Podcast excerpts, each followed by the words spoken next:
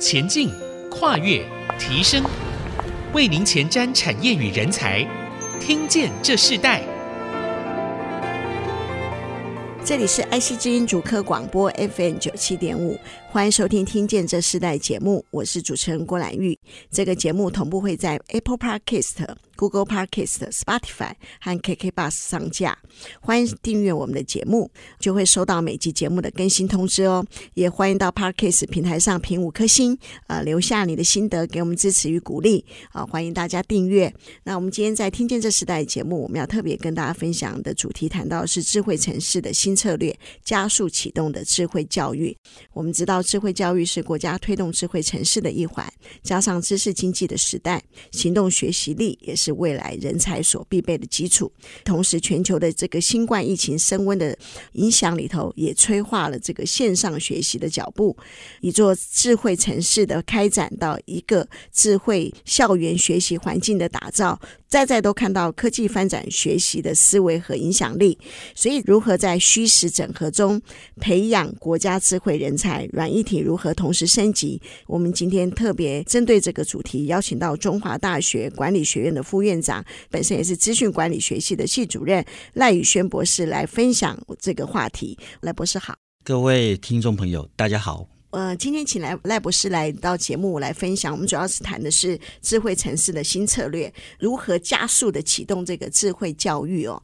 那在这样一个主题，以你自己本身，你担任大学的教授，你也参加了非常多的政府的各样的一个产业的合作的案例哦。那你自己的原来的学用经历是如何？你自己本身所学的和这个智慧教育这个有什么样的一个相关性？好的，那我大概从大学开始都是念土木工程，但是硕士班我就是念交通运输。我的硕士论文题目叫做“自动驾驶车辆行车间距的政策跟对高速公路容量的影响”。那一听就知道这是一个模拟的东西，好，就是呃写程式，然后模拟高速公路车流。那其实这是应该算是国内第一本自动车就无人驾驶的自动车的硕士论文。那我后来到台大土木工程研究所念的也是交通运输，那我做的是捷运场站的行人流，包括一般行人流跟这个紧急疏散。那据说有被引用三十五次哈，其实更重要的是七年多以前台北的巨蛋，那那时候就问我说：“哎，行人这个疏散有没有问题？”哈，那可想而知，我也是在做模拟这一块，所以一直其实都纠结在这个城市设计做模拟。那么我现在在中华大学担任管理学院副院长哈。那其实我进中华大学以后，第一个科系是工业管理。那当初是做物流。那因为我在呃台大念书的这个过程当中，我有做过物流中心的规划设计。那我有交通背景，同时我也做都市计划。所以那个时候我做的是信义计划区的二次通盘检讨，还有关渡设置岛的西部计划。所以我进到学校以后，等于是在管理学院，在工业管理，在科技管理，然后呃，现在在资讯管理学系担任系主任的工作。那我也在建筑跟都市计划学系，还有智慧城市有兼任相关的课程。那总归一句话，我应该是从工程走向管理，从传统的这个土木交通运输，好，特别是智慧运输系统，然后走到都市计划、工业管理、科技管理。那当然就包括科技前瞻，那这个又跟智慧教室有一点点想象空间，哈，有点关联。那一直到产业分析、专利分析，然后智慧产权，到现在的数据科学，呃，套一句开玩笑的说法，以前叫做不学无术啦。那现在好像有一点比较好听，叫做跨领域。那过程当中，当然就是大家都知道，大学的老师不需要修教育学程，所以我们就是赶鸭子上架，哦，直接就投入教学的现场。那自己也是在一路摸索当中，怎么样从传统的教法里面引进一些所谓叫做有智慧的教学，然后一直到呃大概十年多以前吧，开始从电子白板啊到电子书包，然后到现在的即时互动教学 IRS 等等。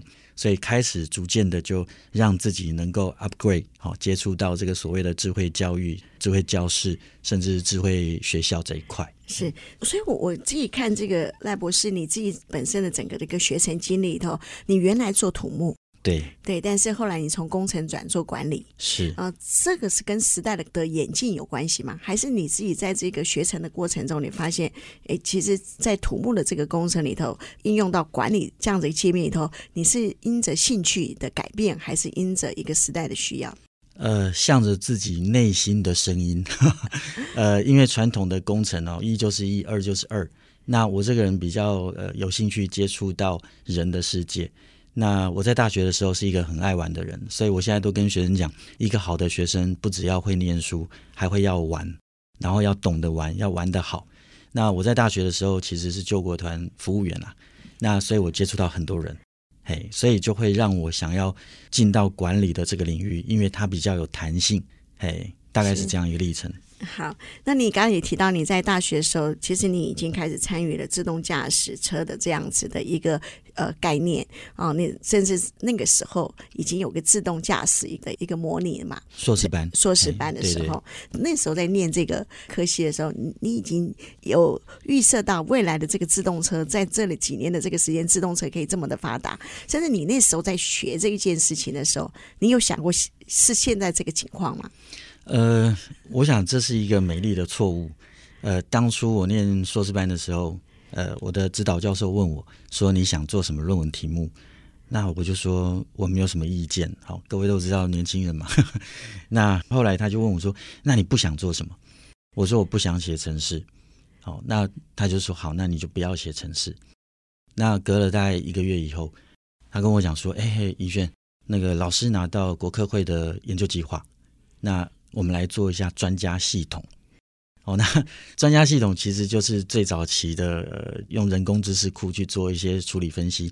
简单说就是说，今天我们去看病啊，找医生，医生就会说，哎，你有没有发烧？有没有咳嗽？啊，有没有流鼻涕？好，然后最后就给你一个药。好，所以这个就是最早期的人工智慧智慧的开始啦。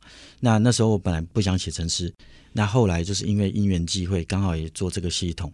那我我我的指导教授他真的是有高瞻远见，他比我还要厉害。他大学念的是统计，然后这个博士班念土木。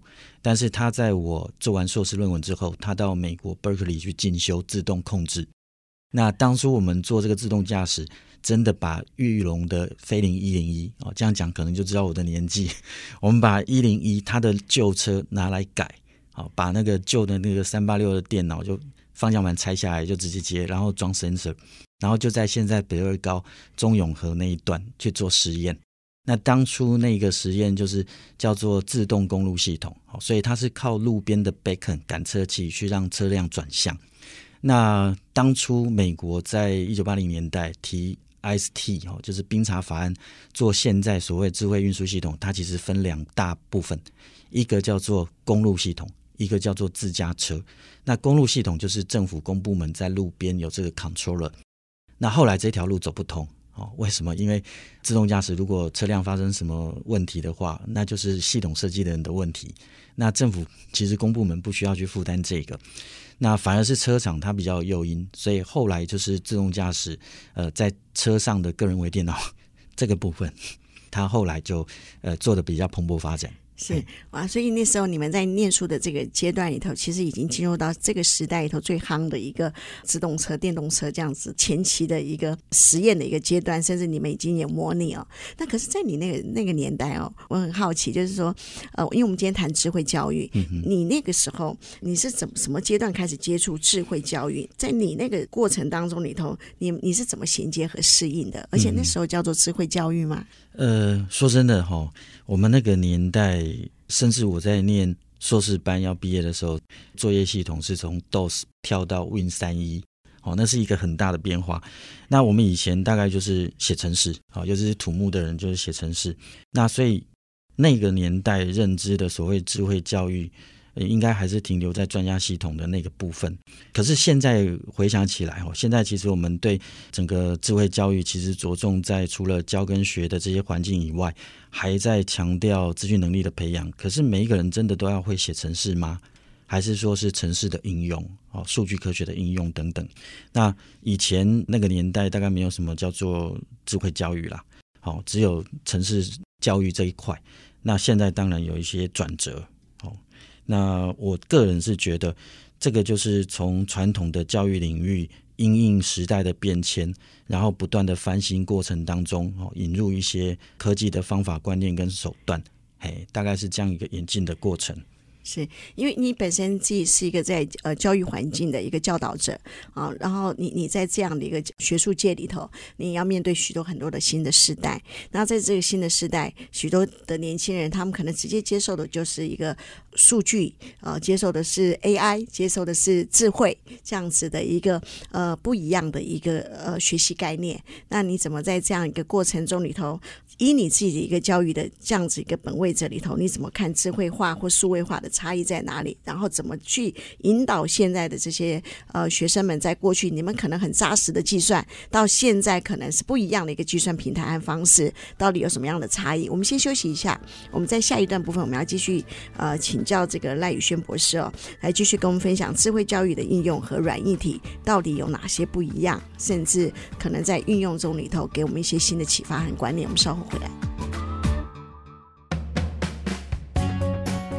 我是中华大学管理学院副院长、资讯管理学系系主任赖以轩。因为疫情的关系，智慧教育科技数位化的学习被加速实现，整合性的平台、系统工具、教学软体也被大量开发。所有的情境教室、模拟教学、远距教学都是现在进行式。但资讯的取得容易，如何判断知识的真伪，或是如何自动推播、协助寻找、确认自己的所需要？这才是未来的重点，因此教练式、个人化、智慧化的学习和教学会是最大的突破。欢迎回到《听见这世代》，我是主持人郭兰玉。今天在《听见这世代》的节目现场，我们邀请到来宾是中华大学管理学院的这个副院长赖宇轩博士，来到我们的节目，来跟我们分享现在谈到的智慧城市的这个新的策略，还有如何加速启动新这世代的这个智慧教育哦。呃，目前在谈到的智慧化教育的应用和软议题里头，其中一个智慧化和数位化的差异在哪里？是不是可以用一些实例来分享给我们听众朋友，让他们更明白这个智慧化、这个数位化，它到底有什么不一样的地方？好，谢谢茱莉亚。好，我我先回到那个初中的部分，就说大学的老师其实没有任何的教育学程，就直接上战场。哦，那很多的这个技能有赖于自己的充实学习。那传统的教学大概就是教了，好，灌输啊，传递资讯资料，但是不一定会成为学生的知识。那学生呢，其实他习惯在他自己的领域里面做学习，那也倒不一定知道。或者认知到这个叫智慧教育这件事，所谓的智慧跟数位，哈，我应该这么说，你可能要先有数位，才会有智慧啦，哈。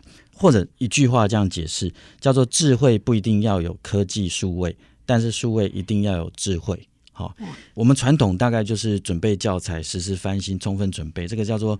呃，教育工作者的这个基本盘，然后，那真正智慧教育发生，应该是随着网际网络还有这些科技的工具进步之后，开始不断的有。那中华大学其实在这一方面耕耘得很努力。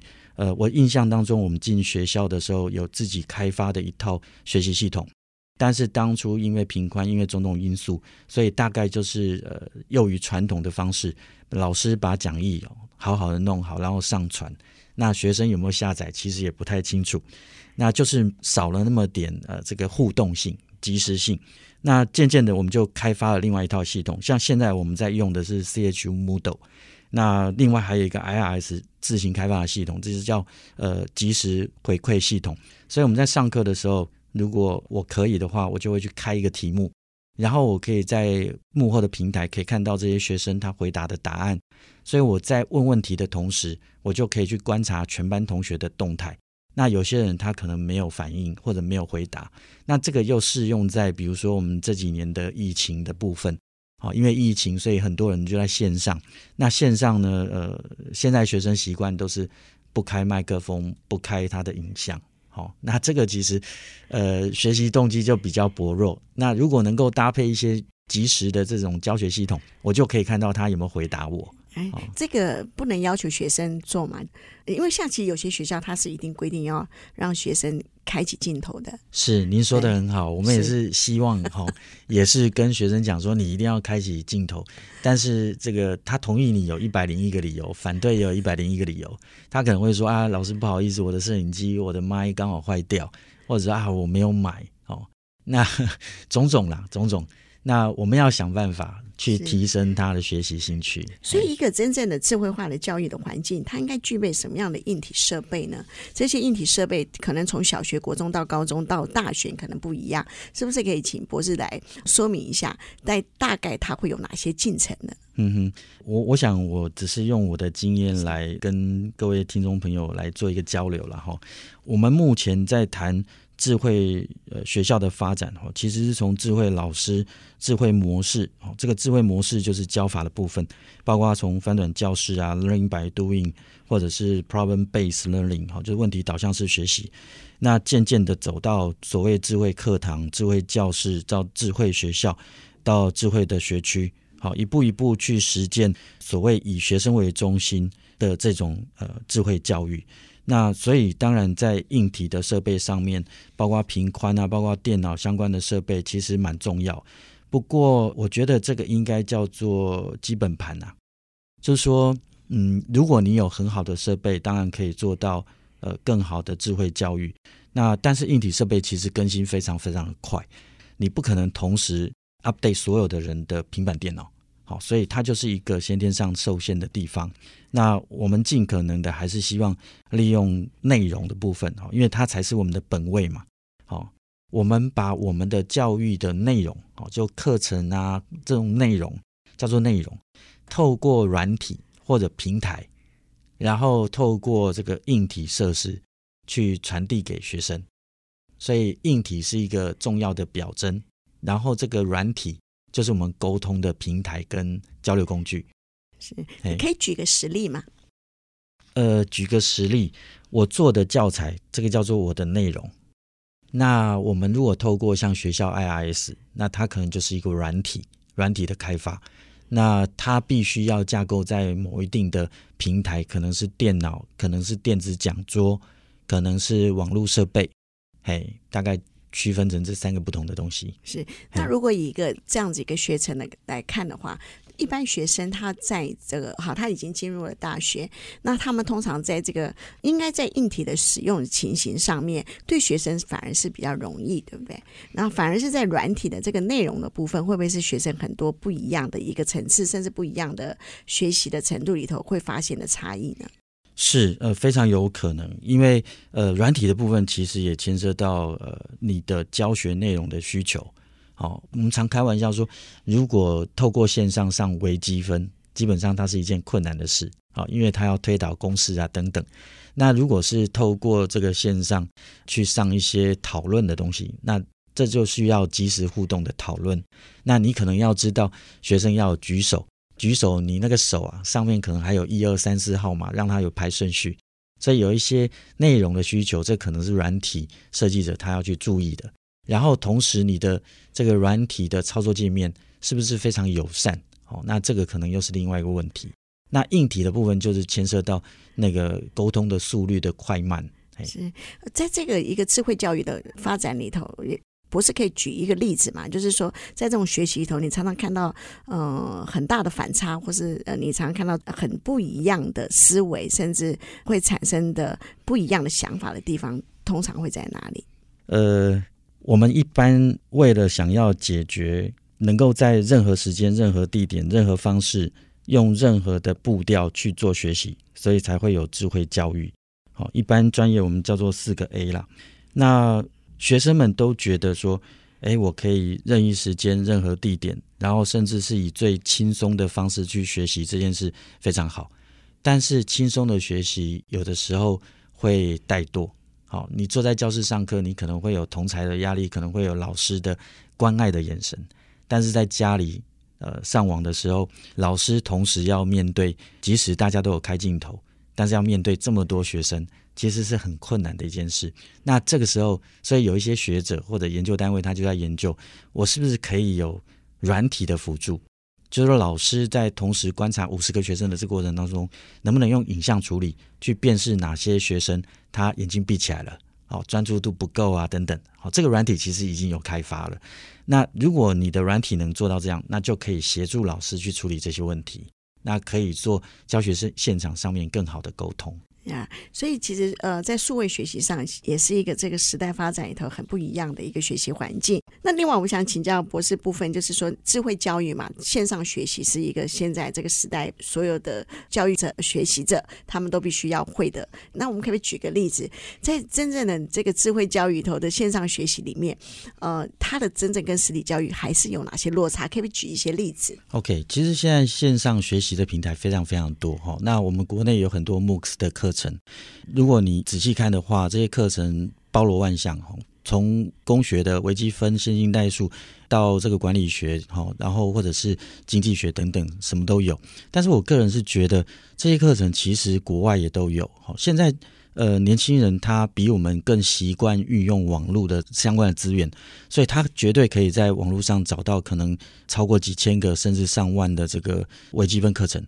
但是微积分千篇一律，那我们有没有需要投入这么多的资源去录制这样一堂课，或者是说我们可以引用国外的或者大师级的课程来当做我们的课程内容？那我的意思是说，呃，有一些具有特色的，比如说管理学，我们这边也有管理学，那美国也有管理学，那日本也有管理学，欧洲也有管理学，但是各地的管理学可能会沿用的例子是不同的。而我们这边如果能够 localize 哈，能够差异化，说不定对我们的学生会更生动，他更能够体会，然后能够从中间有他自己的学习跟感受。啊，这是我个人的一点小小的观察。所以整个智慧教育的发展里头，我们还是看到，呃，譬如说，在这个网络上的学习到实体的学习，它的差距在于互动感，甚至这样的一个学习里头，它可能因为国家的不一样、民族的不一样，甚至环境的不一样，它所有的一个学习的运用，可能都是会产生不一样的结果。那我们知道，就是说智慧教育的呃发展里头，当然也跟智慧城市有关系。我们先休息一下，我们在下一段部分，我们要继续邀请赖宇轩博士跟我们分享一下智慧城市的愿景啊，我们稍后回来。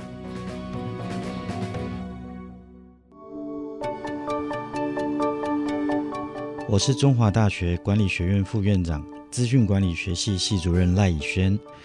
现在这个时代，大数据、人工智慧、物联网都已经是现在进行式了。未来的城市行政代办、数位化、科技应用，包括交通运输，还有远距上班、随时待命，这些都是未来进行式。如何抛开手机和通讯，回归大自然，可能是未来大家的期望。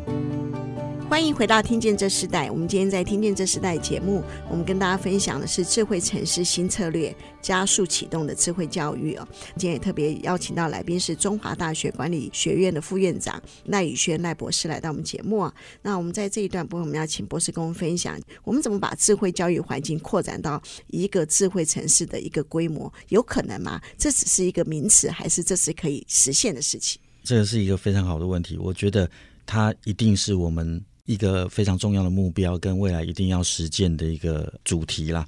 新竹市是一个结合科技跟人文的城市。其实我在多年以前，哈，有曾经有市长候选人找我写白皮书，那我给他的一个 slogan 就是科技城市，科技治理。那那时候我提出来，就是怎么样利用数据去做一个城市的这个治理的部分。呃，我就以我最熟悉的交通领域来说，哈，呃，有某位。前市长哈，他一上任就先问我，他说：“我们城市里面是不是要规划公车的快捷路线？”那我说：“的确需要哦，但是没有数据，那只是专家的臆测，而不是专家的预测。”所以我的意思是说，希望他先去做一些调查也好，等等。那我个人曾经帮交通部公路总局做过台三线的交通改善，哈，等于是大众运输的部分。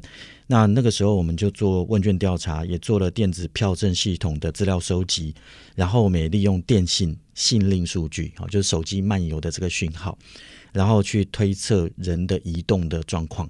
然后利用这些东西当做规划大众运输的最主要的基本工具。各位也许知道，我们有工商普查，还有人口调查，这些传统的问卷调查要去调查出人的这个起訖点，其实蛮困难的哈。因为你你要去问人家，你早上几点出门，搭什么交通工具，然后这个花多少钱，他会觉得你这个人怪怪的。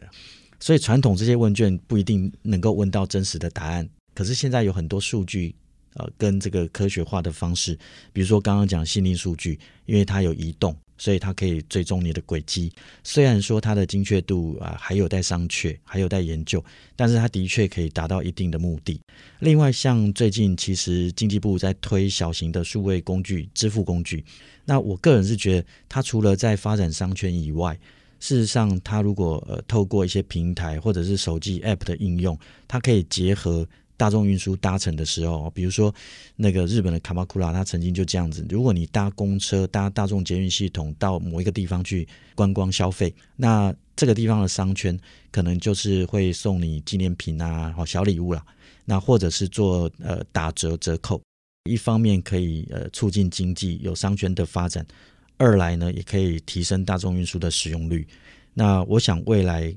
我们国家不管是中央或者地方政府，应该也会陆陆续续有机会朝这个方向走，因为智慧城市有一些基础的设施，包括智慧停车，包括大众运输的这个支付，包括各种不同的支付，好，那这个牵涉到多元支付管道等等，其实都有未来的呃这个目标性跟做法。不过我还是要讲哈，不管是智慧教育，或者是提到的所谓的呃智慧城市。呃，科技或者是数位，它只是一个工具。那融入智慧才是感动人的目的。好，就怎么样去找回那个你为什么要引进这个科技的那个初心？好，才是我们最终的目的。嗯、是，我们就以新竹市来为例好了。新竹市其实在大众运输上是非常不方便的。嗯，可是它怎么让这样子的一个不方便的这种大众运输的城市里头，透过智慧化，甚至透过许多的一个云端一个连接里头，让这样子的一个智慧化的一个环境里头融入城市，而且必须要让所有人学会运用。那我刚才刚刚讲到教育者，就是他必须要让所有人可以知道你做了这个我怎么用。是对。那你你觉得这样子的一个衔接的关键在哪里？嗯哼，如果假设是交通的部分，那第一个就是说我们公车到了没的这个 app。它的准点性一定要非常足够。新竹市区非常的小，所以如果你花了很多时间去等一个不一定会到来的公车，或者甚至是它会迟到或者提早到，那这个就是一个问题。所以第一个就是你的资料数据化，然后要正确。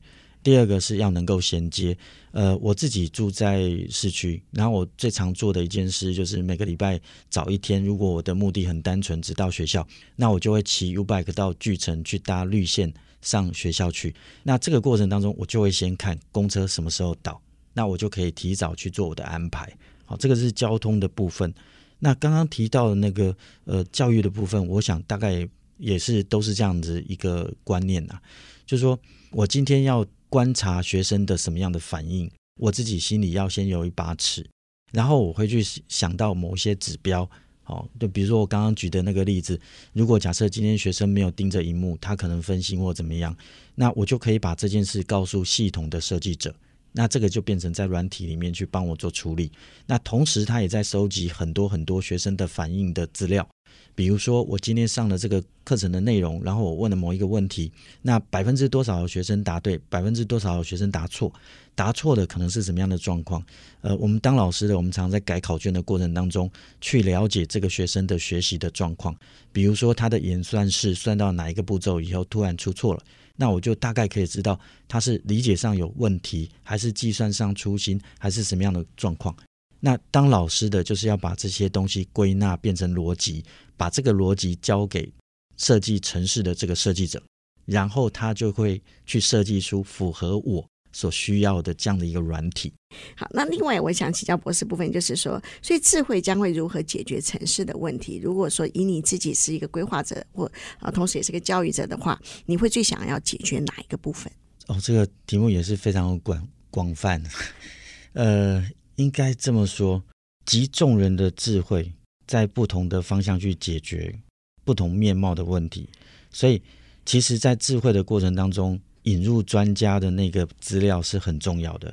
现在常常在提到大数据，那就会有三个层次：一个叫资料的取得，一个叫资料的清洗，然后最后才是应用面。我感觉我们现在的教育，呃，都集中在前面的城市设计，然后或许比较忽略后面应用端。那其实，或许我们不需要有那么多写程式的人，但是我们很需要各行各业。比如说交通，我要怎么样去应用数据？比如说这个医疗，我要怎么去应用数据？教育，我要怎么去应用数据？然后这些 domain know-how 专业的人就可以倒过来告诉写程式的人，说我要达成什么目的，所以请你程式怎么写。好，那我觉得这样做会比较顺畅。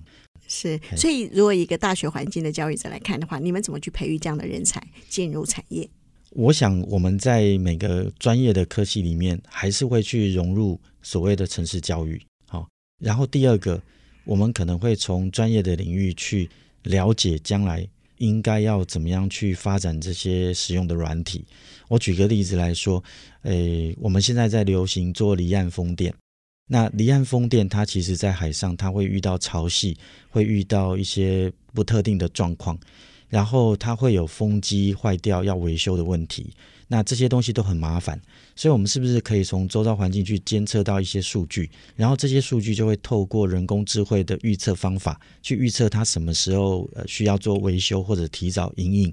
那这个就是土木系、建筑系跟这个所谓资讯人员的一个结合。是，那呃，我想最后再问呃博士一句话啊，就是你也是新竹市的市民，那你也在这个新竹这个城市教书，然后你认为新竹市这个城市发展成为一个智慧城市的，它的可能性跟别的城市会不一样的地方在哪里？我觉得这是新竹的契机，哦，因为呃，台湾的心脏哦，经济发动的心脏应该算是新竹市。这边有最高素质的人力，然后我们也号称现在所得最高。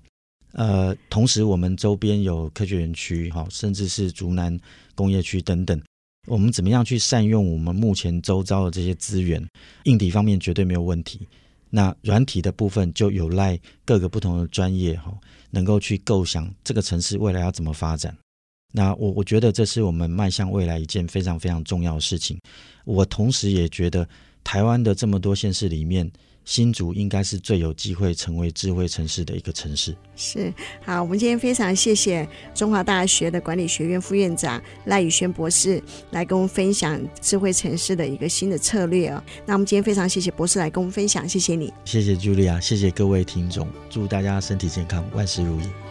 听见这时代，我们下次再见，拜拜。